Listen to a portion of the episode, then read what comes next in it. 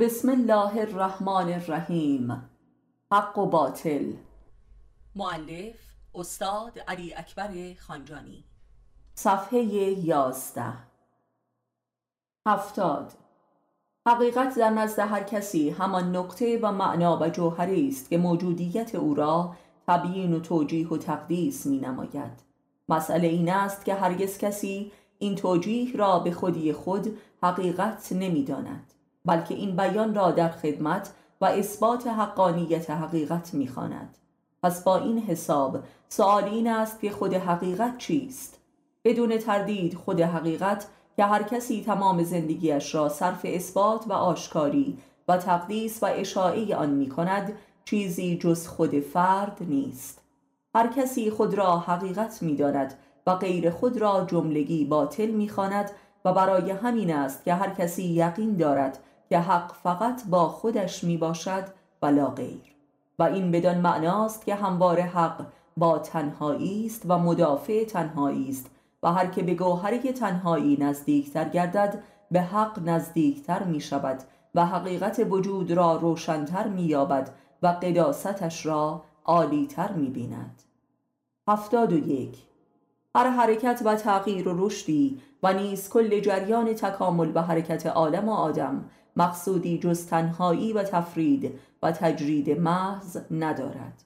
همانطور که قیامت کبرا که قایت و مقصود عالم است و کل عالم در آنجا به هم می‌رسد و جمع و حشر میگردد محل ظهور فردانیت و تنهایی محض نفس هاست.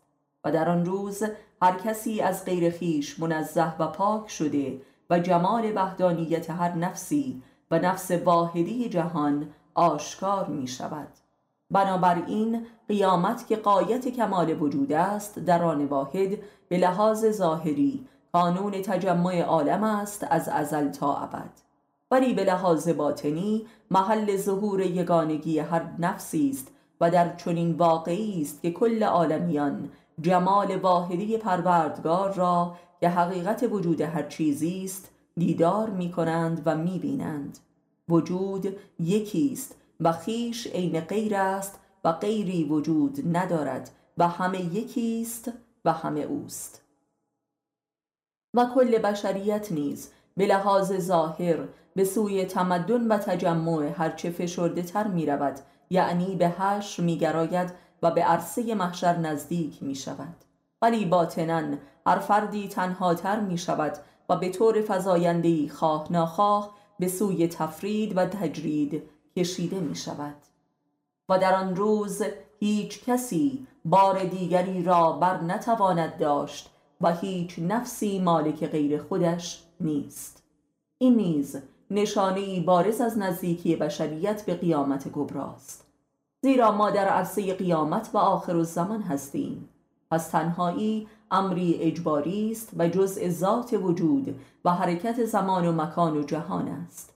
ولی اکثر مردم از آن بیزارند و با تجمع و تمدن و احزاب و گروه ها می‌خواهند از آن فرار کنند ولی بر تنهایی آنها افزوده می شود به زبانی دیگر هرچه بشر تنها تر می شود میلش به تجمع و تحذب و تمرکز در شهرها بیشتر می شود و جمعیتر عمل می کند حشر و نشر دروی واقعی قیامت است و علت و معلول متقابل هستند. یعنی بشر هرچه تنهاتر می شود به لحاظ باطنی به لحاظ ظاهری جمعتر می شود و هرچند ظاهرا جمعتر می شود باطنا تنهاتر و بیکستر می گردد. هفتاد دو. برای آدمی سه نوع مشاهده وجود دارد. مشاهده به واسطه تخیل در عالم ذهن مشاهده به واسطه معرفت و اشراق از بصیرت دل و مشاهده عینی از عالم مادی بیرون به واسطه چشم. بصیرت خاکی به واسطه چشم بصیرت خیالی به واسطه ذهن و بصیرت روحی یا غیبی به واسطه دل. پس سه چشم وجود دارد.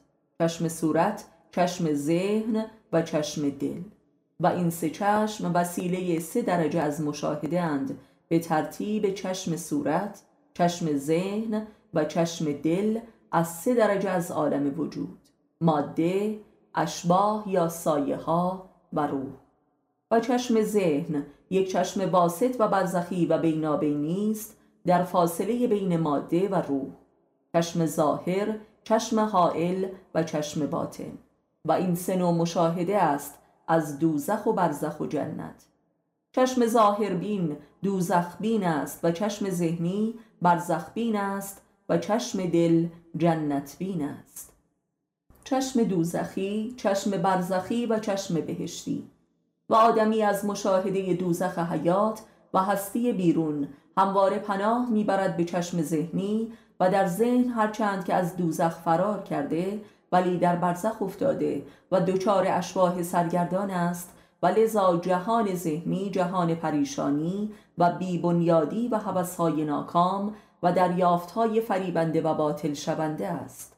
و برای فرار از این ناکامی و پریشانی ها می تواند به دل رجوع کند و با یافتن بصیرت قلبی به بهشت وجود وارد می شود و به مشاهدات و واقعیات پایدار و مطمئن و حیات بخشی می رسد و آسوده می گردد. و اما چشم چهارم و مشاهده برتری وجود دارد که می توان آن را چشم واحده و مشاهده توحیدی نامید که در عین حال که به کلی متفاوت از این سه نوع مشاهده است ولی این هر سه مشاهده و این هر سه جهان را در یک نظم و جریان واحد و به صورت واقعیت واحد می‌بیند و این مشاهده کمال انسان است و کمال جهان را می‌یابد و صاحب این مشاهده را موحد مینامند. یعنی یکی شده و یکی کننده جهان. این چشم چهارم همان چشم خدایی و چشم خدابین است که نفس واحد عالم هستی از اوست و با این چشم می‌توان نفس واحده وجود را دیدار نمود و این چشم لقاء اللهی است.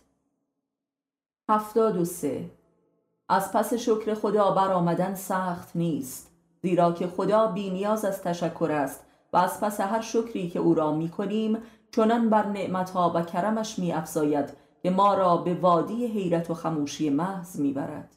ولی از پس تشکر خالصانی بنده از خدا برآمدن حقا کاری بس دشوار و جانگیر است و گاه جان را هم که بدهی باز هم می‌بینی که جبران شکرش را نکرده ای و باز هم بدهکاری. و این یک بدهکاری حسابی نیست بلکه قلبی است. و شکر خدا نیز عملا از همین راه مقدور است و ما بقی جز تشکر از خیشتن نیست. همانطور که خود او میفرماید شکر نمی کنید مگر خیشتن را. و عالیترین شکر خدا خدمت خالصانه و بی مزد کردن است به دشمنان خیشتن که همواره کفرت را می‌گویند. و نه شکرت را. هفتاد و چهار. خداشناسی آنگاه به حریم توحید و اخلاص نزدیک می شود که اشد صفات از دادی خدا را امری واحد بفهمی و در نقطه واحدی و در جمال یگانگی دریابی. ای لطیف ترین قهاران و ای عزیز ترین جباران و ای رعوف ترین عذاب کنندگان و ای مهربان ترین مکاران و ای لاعبالی ترین نظم دهندگان و ای قادر ترین رفیقان و ای دوست ترین دشمنان و ای بی نهایت یگانه و ای واحد مطلق و ای بود نبود و ای برتر از توصیف ها در دل توصیف ها و ای محال ترین آسانی و مطلق ترین واقعیت. هفتاد و پنج. آدمی در همه حال از حق است و بر حق است و هرچه از او صادر میگردد نیز حق است ولی دعویهای او ادراک او از خیشتن است که اکثرا دروغ و باطل است. پس مشکلی جز مشکل درک خیشتن وجود ندارد پس مسئله خود را نشناختن. هفتاد و شش.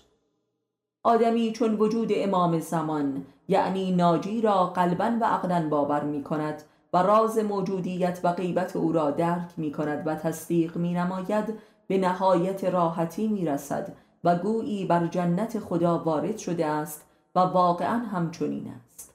زیرا بدین طریق به او نزدیک شده ای و او کمال جنت است و رزوان الله است. باید باطنا در حضور او بود و بر ظهور او اصرار نورزید و این گونه است که خود امام ناطق و زبان او می‌شوی. هفتاد و هفت. نظر نیچه درباره ماهیت فلسفه و فلاسفه بسیار نزدیک به نظر امامان ماست و خاص امام صادق علیه السلام و عرفای اسلامی. و این بدان معناست که این مرد تا چه حدی شوق بر معرفت توحیدی داشته است و از همین روست که نظریه انسان برتر او بی نهایت به عقیده امامیه درباره امامت نزدیک است و این نشان می دهد که مرد حق پرست از هر وادی و جایگاه فرهنگی که حرکت کند به حقانیت و اصل مقام خلافت اللهی انسان و امر ولایت وجودی می رسد. یعنی امامت یک اعتقاد نیست و اگر هم نوعی اعتقاد است یک اعتقاد ذاتی و فطری است. سمت نهایی همه تکاپوهای معرفتی بشر است. انسان برتر نیچه یک انسان خدایگونه و موحد است در ورای خیر و شر و در حقیقت همان امام است و ناجی بشریت است. تمام این ویژگی های امامی درباره امام زمان درباره شخصیت انسان برتر نیچه هم وجود دارد. هفتاد و هشت. برتری انسانی انسانها نسبت به یکدیگر فقط و فقط از این بابت است که هر انسانی به چه میزانی می‌تواند و می‌خواهد که بار گناهان و خطاها و جهالت دیگران را بر دوش گیرد و خود را مسئول بداند. این همان صفت خلافت است که در وادی کفر و ایمان هر دو وجود دارد و اینها هم مالان بشریت هستند در کمیت و کیفیت گوناگون و امامان افراد و گروه های بشری هم در وادی هدایت و هم در وادی زلالت می باشند امامان صدق و هدایت و معرفت و امامان کفر و زلالت و جهل. هفتاد و نو هیچ ادعایی در بشر وجود ندارد الا این که فقط به واسطه معجزه قابل اثبات و تحقق می باشد این امر را هر کسی که بر سر یک ادعایی پافشاری و استقامت نموده است به زودی در میابد که جز معجزه نمی‌تواند دعویش را در نظر مخاطبانش به اثبات برساند. و این حقیقت بیانگر حقیقت دیگری است و آن اینکه همه دعبی های بشری منشأ غیبی دارند و جز به واسطه قدرت غیبی وجود قابل اثبات نمی باشند و همه امکانات ظاهری دنیوی هم نمی تواند حتی یکی از ادعاهای بشر را به اثبات رساند و امکانات دنیوی فقط ابزار ناکام ساختن بشر در ادعاهایش می باشد و بس. دنیا فقط برای این است که بشر را به خود آورد و متوجه غیب وجودش نماید و او را از غیر نامید و بینیاز سازد. هشتاد آنچه را که یک حق پرست در محدوده عمر مییابد کافران در طول هزاران سال تاریخ مییابند.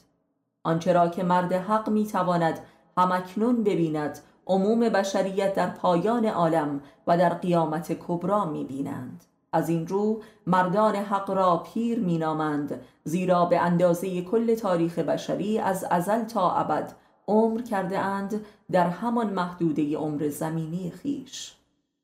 هشتاد و یک. بدبختترین انسان کسی است که به معجزه ایمان ندارد. زیرا کل امور جهان و انسان در هر لحظه با ایجاز به پیش می رود در نظر اهل معرفت پریدن یک مگس نیز معجزه است و هر نفسی که می رود و می آید معجزه است. انسان علیتی انسانی کور و اسیر اوهام است. هشتاد و دو. کسی که به خاطر مصالح دنیوی فکر خود را سانسور می کند مثل کسی است که عزیزترین کسان خود را به دست خود می کشد و قطع قطعه می کند و می پزد و می خورد حاصل خود سانسوری وحشیانه ترین نوع شقاوت و مالیخولی است. بنابراین سانسورگران فکر مردم در مراکز اطلاعاتی جهان پلیدترین موجودات عالمند و دستن در کار شقیترین اعمال تاریخند و ضد انسانی ترین افراد و حکومت ها می باشند خاصه اگر این عمل تحت عنوان دین صورت پذیرد زیرا دین خدا برانگیزنده درجه اول تفکر و معنویت در بشر است. پس سانسورگران اندیشه ضد خدایی ترین افراد بشر می باشند 83 آنچه را که اکثریت قریب به اتفاق بشریت عقل مینامد حماقت اوست و آنچه را که جنون مینامد عقل اوست همانطور که آنچه را که دین مینامد مکر و خصومت او با خداست و آنچه که کفر مطلق نامیده می شود عشق به خداست آیا این راز در برای خیر و شر فهمیده می شود؟ فهم این واقعی عام بشری در طول تاریخ به مسابه فهم تمامیت بشریت و تاریخ و جامعه و دین است. افراد بشری بر اساس حماقت و ادابتش با خدا و بر اساس جنون خیش است که جمع می شود و به حرکت می آید و کار می کند و خانه می سازد و شهرها بنا می کند و دنیا را آباد می نماید و تمدنها را فراهم می گرداند و چون تمدنی به اوج کمال خود رسید به ناگاه مرد حق و عاقل و خداپرستی پیدا می شود و همه چیز را بر سر بشر خراب می نماید و این واقعی مکرر تاریخ است در امواج تو در تو و بالا رونده. و هر بار که تمدنی ویران می گردد باز بقایای بشری با جنون و حماقت و ادابتی دو چندان شروع به کار می کند و تمدنی احمقتر و دیوانه و ضد خدایی تر می سازد و چون به اوج که رسید باز همان واقع تکرار می شود و الی آخر. و همواره آنچه را که میلیون ها و میلیاردها نفر ساختند یک نفر خراب می کند و آن یک نفر همواره از جانب خدا سخن می‌گوید و با نام خدا کاخ تمدنها را بر سر بشر خراب می کند البته کل همه این علوم و فنون دنیوی را هم خداست که به بشر می دهد تا آباد کند و علم اخروی را هم خداست که به مرد حقی می دهد تا ویران کند. در فرهنگ عموم بشری ویرانگران را مجنون و لامذهب می دانند حالان که بنیان براندازترین افراد بشری که بنیاد تمدنها را برکنده اند انبیا و اولیا و عرفا بودند که خداوند آنها را عاقلان و اهل حق مینامد. پس معلوم می شود که فرهنگ خدا به کلی متفاوت از فرهنگ بشری و بلکه درست در نقطه مقابل آن قرار دارد و خالق و مخلوق برخلاف اراده یکدیگرند. بیزاری اکثریت قریب به اتفاق بشریت از دین حقیقی از همین روست. آنقدر بشر می سازد و خدا به واسطه مخلصانی خراب می کند تا بشر دست از آنچه باید باشد بردارد و به آنچه که هست راضی شود. ولی بشر تا کاملا خلع سلاح نشود راضی نمی شود و خلع سلاح کامل بشر همانا قیامت کبراست.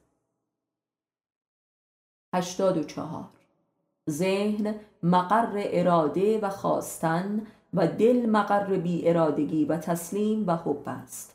و به زبانی ذهن مقر مراد و دل مقر مرید است. ذهن می‌خواهد وجود را به خودکامگی و مراد برساند و به کمال قدرت و آرمانها برسد و دل می‌خواهد وجود صاحبش را مرید محض و تسلیم نماید. ذهن کارخانه کبر و غرور و سلطه و خواهش و امارگی است و دل کارخانه تواضع و حب و ایثار است. ذهن بقا طلب است و دل فناپرست می باشد. ذهن کانون خودخواهی است و دل کانون از خود گذشتن. ذهن عرصه دنیاست و دل عرصه آخرت. و لذا حتی دینی ترین اندیشه ها و خواسته های ذهنی هم بیدین است و از مکر اوست. برای همین است که همه فلسفه ها ماهیتا و نهایتا لا مذهب هستند و فلسفه های بظاهر مذهبی هم در واقع ایدولوژی های نفاق می باشند تکنولوژی محصول نهایی ذهن پرستی است و معجزه محصول دل است. 85 تمایل آدمی به دین و احکام خدا یا برانگیزنده حقیقت جویی است و یا بر اساس نفع خصوصی ام از مادی یا اجتماعی. گرایش دوم به دین خواه ناخواه به نفاق و ریای در دین می‌رسد و گرایش اول به معرفت نفس می انجامد که مقصود دین است و کمال آن. گرایش دوم خواه ناخواه عاقبت به انکار و کفر علنی می انجامد 86 دین دولتی نمی تواند منافقانه نباشد. زیرا دولت بر کانون قدرت استوار است و در بسیج قدرت های دنیوی است و این ضد دین است. حکومت پنج ساله علی علیه السلام اثبات این امر است که دین و دنیا یک جا جمع شدنی نیست.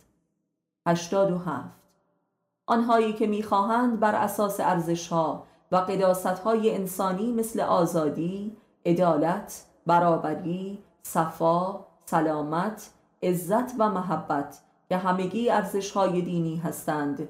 حکومتی پدید آورند یا بسیار جاهلند و یا بسیار حق بازند.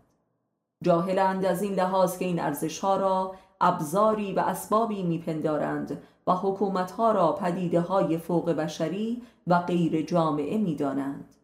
و منافقند از این رو که به زور می‌خواهند مردم را به آزادی برسانند.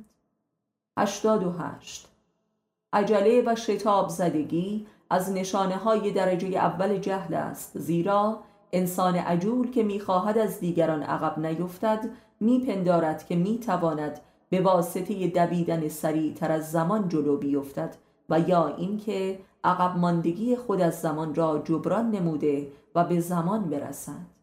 حافل از اینکه او در قطاری در حال حرکت قرار دارد و نمی‌تواند از قطار جلو بیفتد و عقب هم نمیافتد. و در داخل این قطار عقب و جلو معنایی ندارد. آیا کسی که در داخل قطار میدود احمق نیست؟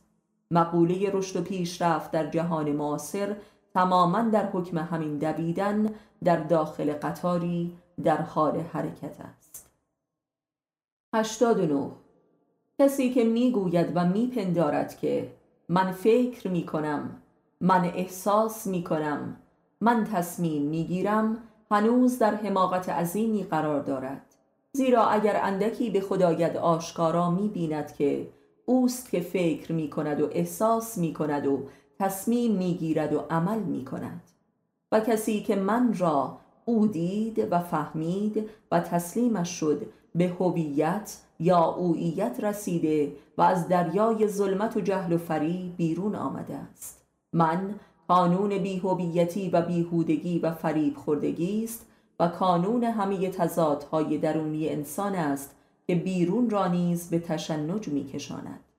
و جهل و فریب همه فلسفه ها از همین نقطه است زیرا فیلسوف در حال اندیشیدن میپندارد که منم که می اندیشم و کشف می کنم و از این رو همه اندیشه های فلسفی عملا معکوس از آب در می آیند و لذا فقط به مصرف صاحبان قدرت های جاهلانه جهان می رسند و تبدیل به تخدیر مردم می شوند و خود فلاسفه معکوسترین و متناقضترین افراد بشری هستند و تضاد بین اندیشه و عملشان بسیار شدیدتر از مردم عادی است و پیروان فلسفه ها هم متشنجترین افراد بشری می باشند و بسیار سریعتر از مردم عادی به پوچی می رسند. و اصلا قایت جبری کل فلسفه در تاریخ نیهیلیزم و پراگماتیزم است که دروی سکه پوچی و روزمرگی و بیهویتی است و نیچه تنها متفکر غربی است که فساد و جهل و جنون فلسفه ها را به خوبی نشان داد و تاریخ فلسفه در غرب را عملا ختم نمود. نیچه را می‌توان خاتم الفلاسفه غرب نامید. 90 احکامی که در قرآن از طرف خدا به انواع گروه های بشری صادر شده است احکامی جاری و ساری و فعال هستند خواه ناخواه. یعنی احکامی نیستند که کسی باید برود و آنها را بخواند و اجرا نماید. برای همین است که مؤمنان اهل معرفت وقتی این کتاب را می‌خوانند به تصدیق و حقانیت آن می‌رسند و بس.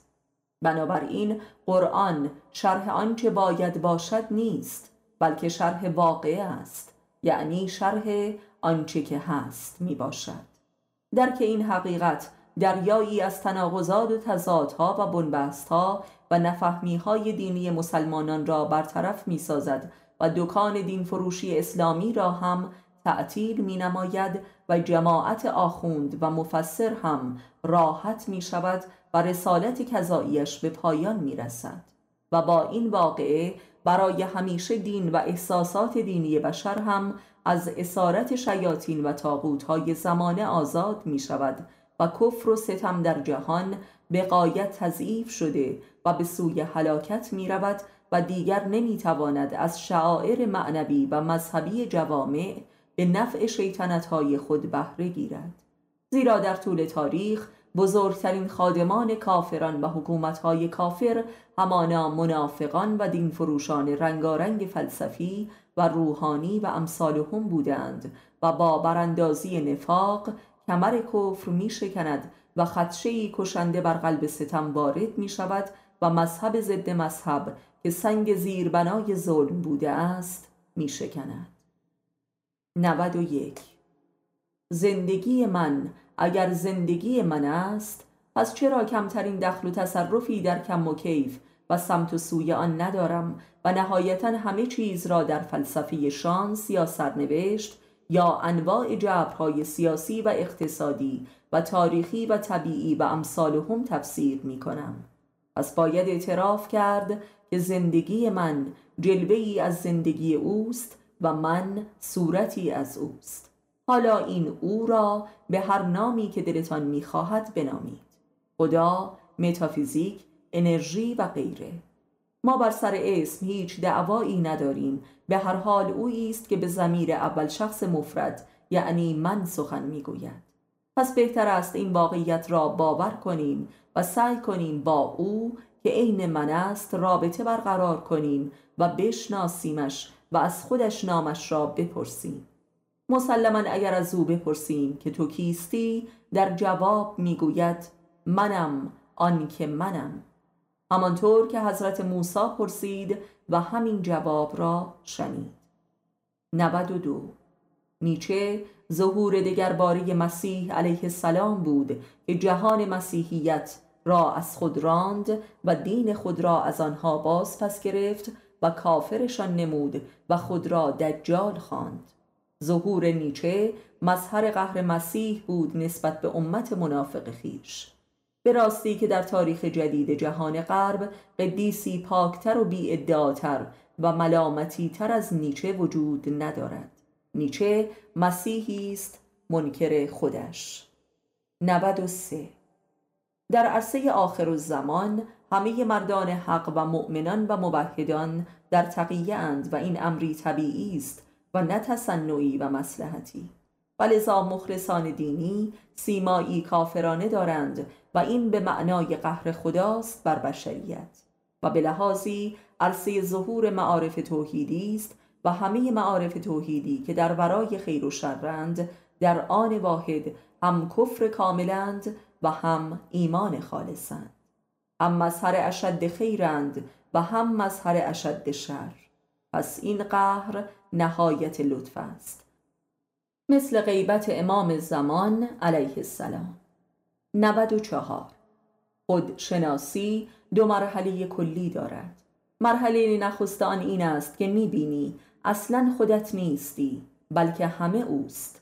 و مرحله دومین است که می‌خواهی ببینی که او چه کاره است و کیست و چون به قایت او شناسی رسیدی می‌بینی که خودتی. کل تکامل بشری همین دو قوس است و کلیه معارف دینی و حقایق حاصل همین رفت و برگشت می باشد و همه کرامت های وجود در همین رفت و برگشت است که ظهور می کند پس خودشناسی ربطی به این روانکاوی های جدید ندارد. 95 هرگاه که اهل معرفت خود را در یک محاصره و بنبست همه جانبه می یابد هیچ راه خروجی نمی بیند بدان معناست که به یکی از نعمتهای بزرگ خدا نزدیک می شود و در این وضع بایستی نهایت صبر و خیشتنداری و خموشی و آرامش را در پیش گرفته و دست به هیچ کاری نزند و بنشیند و خود را برای یک واقعی بزرگ آماده سازد و در دوران صبر تمام نیرویش را ذخیره نموده و صرف بصیرت و قوت و معرفت کلان نماید تا در هنگام واقعه بتواند بهره کلان برد و از هم فرو نپاشد. 96 خودشناسی چون به مدارج عالی می‌رسد موجب ظهور حقایق ذاتی اهلش می شود و خدایگونگی بشر آشکار می شود پس خودشناسی نشانه ای آشکار دارد و حرف و فلسفه نیست. و دعویهای دروغین نیست و شعر و شطیات تو خالی نیست. عین حضور و ظهور است. پس خودشناسی مدارج ظهور خیشتن است به زبانی دیگر. خودشناسی حقیقی در معرفت دینی به معنای آفرینش انسان به واسطه خیش است.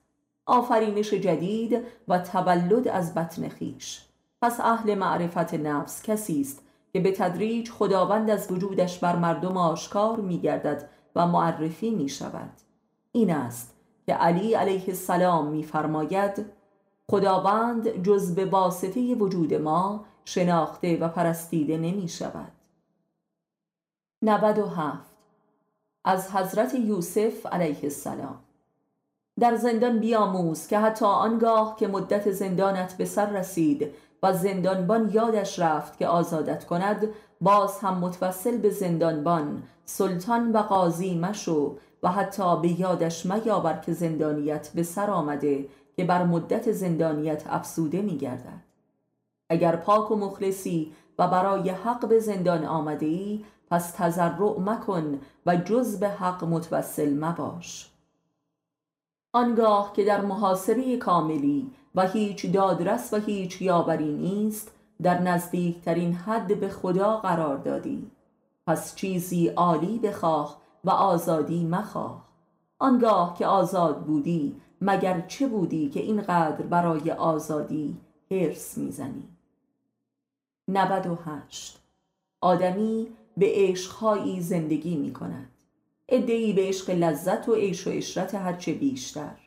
ادعی به عشق قدرت و شهرت و ریاست. ادعی به عشق ثروت و مکنت و جلال و جبروت اقتصادی و عده بسیار انگشت شماری هم به عشق کسب علم و معرفت و حکمت و بصیرت هرچه عالیتر و یگانه تر زندگی می کنند گمان نمی کنم کل بشریت از این چهار گروه خارج باشد.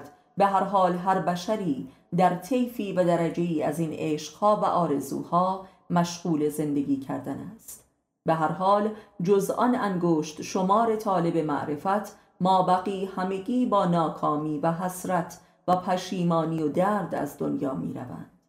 آنهایی که به آرزوهایشان نمی رسند خود را بدبخت و بدشانس می دانند و آنان هم که به درجه ای از آرزوهایشان می رسند خود را فریب خورده و احمق می دانند و می بینند که هیچ بهره ماندگاری از زندگی نبردند. آدمی برای این قصد به دنیا می آید تا بفهمد که برای چه به دنیا آمده است. و این فهم تنها سرمایه جاودانه و توشه راه آخرت بشر است.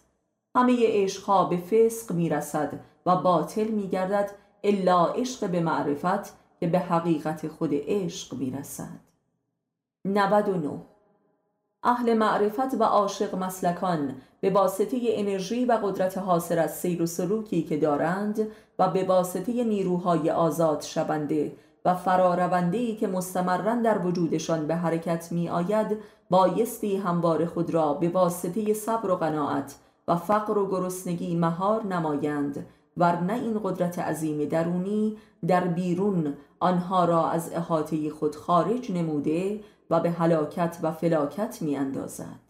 معرفت فقط در مستضعفین است که حلال شده و حز می گردد و به کار دین آمده و به حق می گراید. بنابراین استضعاف و فقر از لازمه های اهل معرفت است ورنه در جهان بیرون به فروش رفته و فرد را تباه می کند اینکه خداوند اهل معرفت را در حیات اجتماعی محصور و محروم می کند خود نعمت بزرگ و لازمه هدایت است. اهل معرفت باید این حقیقت را دریابد و ناشکری نکند و هرگز در حوثهای آزادی های اجتماعی و سیاسی و قدرت مادی نباشد و بلکه به عکس. زیرا هرگاه معرفت به بازار رود همانجا از حرکت ساقط می گردد کار اهل معرفت باطنی است و وجود امام زمان و غیبت او داله بر این حجت است. تا امام زمان غایب است عارفان بایستی غایب باشند ورنه به تباهی و انحراف می روند و از مسیر هدایت خارج می شوند فقر و تنهایی سنت اهل معرفت است و این روح سنت و اطرت است. صد. امروز توسل همگانی جماعت روشنفکران مسلمان و به اصطلاح متحد و انقلابی به حقوق بشر و آمریکا به مسابه بیزاری جبری آنها از نفاق خود و پناه بردن به ولایت تاغوت و کفر است و این امری اجتناب ناپذیر و برحق است.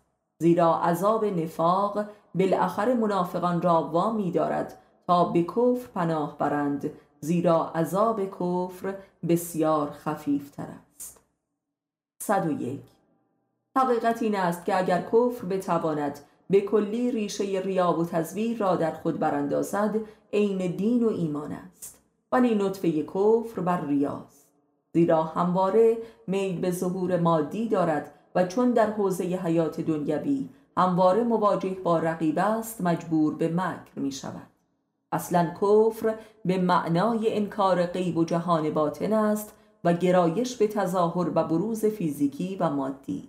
آن انکار به این ریا منجر می شود و برای گشایش و فتح عرصه های وسیعتر تظاهر مجبور به ستم و مکر و جنایت می شود و همین تلاش گاه او را وامی دارد تا لباس دین و شعار مذهبی پیشه کند تا حوزه های تخصصی جهان و کل بشریت را در حریم فعالیت خود درآورد و این نفاق است. ولی در نفاق به چنان عذابهایی میافتد که گاه احساس نابودی می کند و این است که مجددا به کفر خود رجعت می کند ولی این رجعت حالتی مالی خولیایی دارد و سراسر جنون آساست و کار به جایی می رسد که حتی همه شعارهای کافرانه خود را هم مجبور است زیر پا بگذارد. مثل ماهیت و عملکرد حقوق بشر و سازمانهای بین المللی که به رهبری آمریکا کار می کنند و امروزه به نهایت جنون عملی رسیدند. امروزه سازمان حقوق بشر وظیفه جز سرپوش نهادن بر رسوایی های حکومت های تحت سلطه کفر ندارد و آنها را وامی دارد که به کفرشان رجعت کنند و بیش از این موجب رسوایی امامان تاغوت خود نشوند. و گاه حکومت های منافق را در نفاقشان تقویت و تشدید و حمایت می کند تا هرچه زودتر به قایت خود رسیده و به سوی کفر بازگردند. برخورد حقوق بشر آمریکا با جهان اسلام و حکومت‌های اسلامی معاصر از این گونه است. ایران، افغانستان، الجزایر و امثالهم. تز اسلامی کردن خاور میانه از جانب استراتژیست های غربی به همین معنا بوده است تا نفاق را به قایت خود رسانیده و سپس به دامان غرب بازگردانند. این مکر جهان تاغوت نهایتا بر علیه خودش و به نفع دین خالص تمام می شود و خداوند مکرشان را به سوی خودشان باز می گرداند می بینیم که جهان بشری خواه ناخواه در خدمت دین خالص است و به دین خدمت می کند و در خدمت حق است و نمی تواند که چنین نباشد. و این مستاق انا لله و انا الیه راجعون است. 102 دخل و تصرف بشری در کار عالم به هر حال از کفر و کمصبری و شرک اوست. و منشه آن دخل و تصرف آدم در کار و حال خیش است. این دخالت احمقانه هیچ بر عزت و لذت و راحت و سلامت آدمی که نمی افزاید بلکه آن را مختل می سازد و عذاب می آفریند. و انسان کامل در انفعال مطلق است. کمال این امر وجود مقدس امام زمان علیه السلام است که به کلی حتی نیاز به تظاهر وجودی هم ندارد و شاهد محض است. 103 به ما می‌گویند این دین و این اسلام و این راه و روشی که تو به بشر معرفی می کنی مطلقا غیر عملی است و به هیچ دردی نمی‌خورد. ما می‌گوییم کمترین خاصیت آن این است که آدمی را بر ماهیت و علت همه بتالتها و عذابهایش بینا می کند و این کاری عظیم است و بستر هر انقلاب و تغییری می باشد و امکان نجات را فی نفس نشان می دهد و خطر مهلک پوچیگری را از میان می برد و راه خودفریبی را بر بشر می بندد. آیا این کار کوچکی است؟ ما دینی ترین و شیعی ترین و عاقلانه ترین تفکر راه را در این هزاری اخیر جهان بر بشر نموده ایم. که عموم عرفای تاریخ با شعر و استعاره و شک و ترس گفتند ما با نصر و واقعیت ها و با یقین و شهامت کامل ادا کردیم آنچه را که دیگران به مثال نمودند ما به عینه اثبات کردیم. بسیاری از عرفا واقعیت ها را به آسمان ها برده و افسانه کردند و ما باز آنها را از آسمان به زمین آورده و از افسانه عین واقع را نشان دادیم. در این هزاری اخیر هیچ کس چون ما قرآن را در عالم خاک نشان نداده است و یگانگی ادیان را اثبات نکرده است. و سیر تکامل بشر در دین و دین در بشر را ننموده است. ما قرآن را از هجران هزار ساله بیرون آورده و به دست بشر رسانیدیم. هیچ کس چون ما حق خدا و انبیا و اولیای او را ادا نکرده است و هیچ کس چون ما تمامیت تمدن بشری را در قاموس قرآن معنا و تعین نبخشیده است. و هیچ کس چون ما در این هزار تیغ حق را بر فرق سر کفر و نفاق و جهل و ستم فرو نیاورده است. و هیچ کس چون ما در این دوران حق بشر را نشناخته است و حقش را به او معرفی نکرده است. ما نشان دادیم که توحید یک واقعیت جهانی است و تنها قانون جاری در ظاهر و باطن پدیده هاست و وحدت وجود را در ارکان و ابدان عالم و آدم نمودیم. در تاریخ مکتوب ادبیات عرفانی اسلام ما تنها کسی هستیم که اهمیت ختم نبوت را به عنوان یک واقعی جاری در نفس عالم و آدم نشان داده و حق دین محمد صلی الله را به تمام و کمال آشکار کردیم. 104 آنچه که در پایان واقعی بر کنار میماند دقیقا علت و انگیزه و محرک واقع بوده است. بر کنار میگردد تا نقطه واقعی برتر دیگری گردد. آنچه که همواره نطفه هر دگرگونی است و از آن بهره نمی‌برد و بر کنار می‌رود حق است. 105 آنکه از خود میگذرد به قلوب دیگران راه مییابد. پس ایثار با نفوذترین رسانه است و بینیاز از هر تبلیغ است.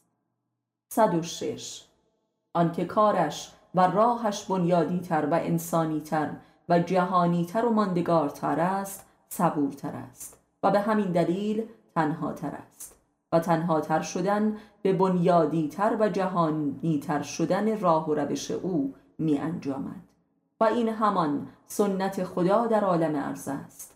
معرفت به صبر می انجامد و صبر به تنهایی می رساند و تنهایی چون به قایت رسید به قیامت و انقلاب جهانی منتهی می شود 107 گلایه بردن به نزد غیر خدا و غیر دوست جز پشیمانی به همراه نمی آورد.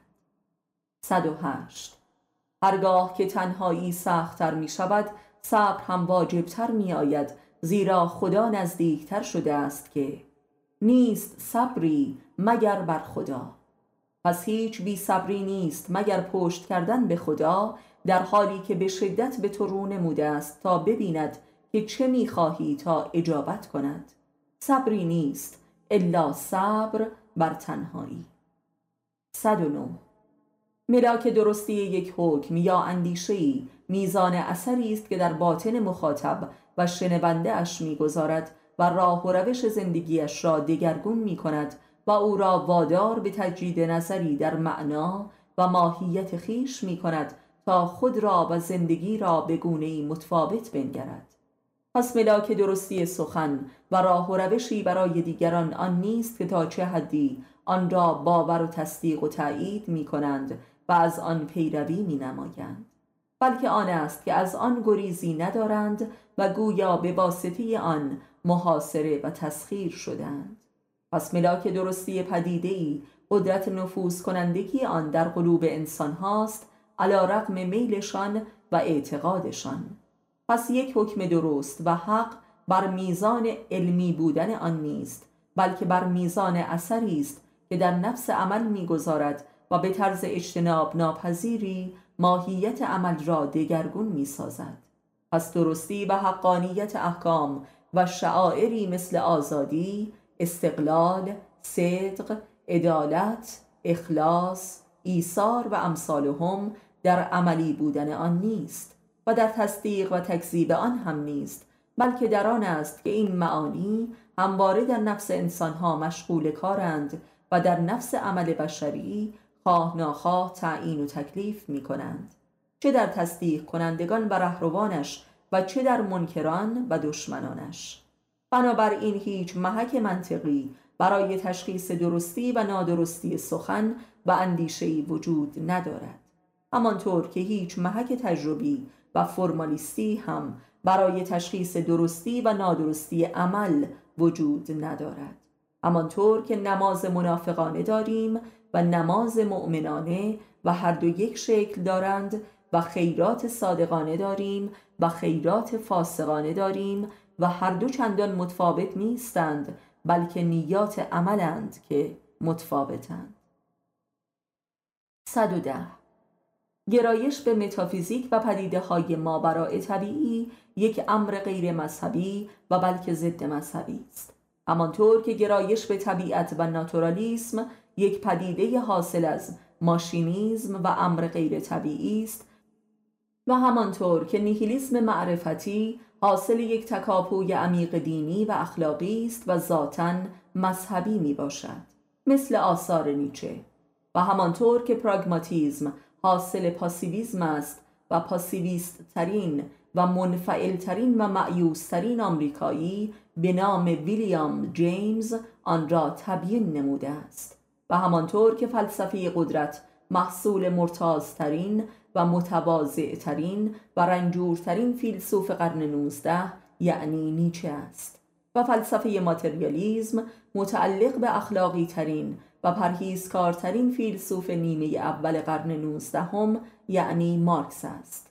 همانطور که مسیحی ترین فلسفه تاریخ جدید جهان متعلق به هگل است که لامذهب ترین و عیاشترین فیلسوف زمان خودش بود. آیا این تضادهای عظیم منطقی حیرت آور نیست؟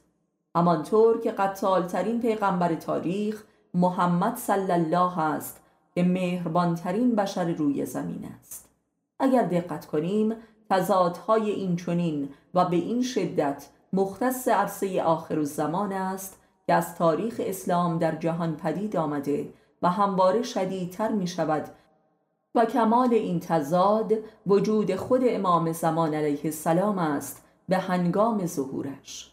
همانطور که در روایات از ائمه آمده است آنگاه که امام زمان ظهور می کند همه مردم با حیرت می‌پرسند که آیا این همان قائم آل محمد است که مظهر رحمت و لطف پروردگار است که چنین قتل عامی بر روی زمین به راه انداخته است؟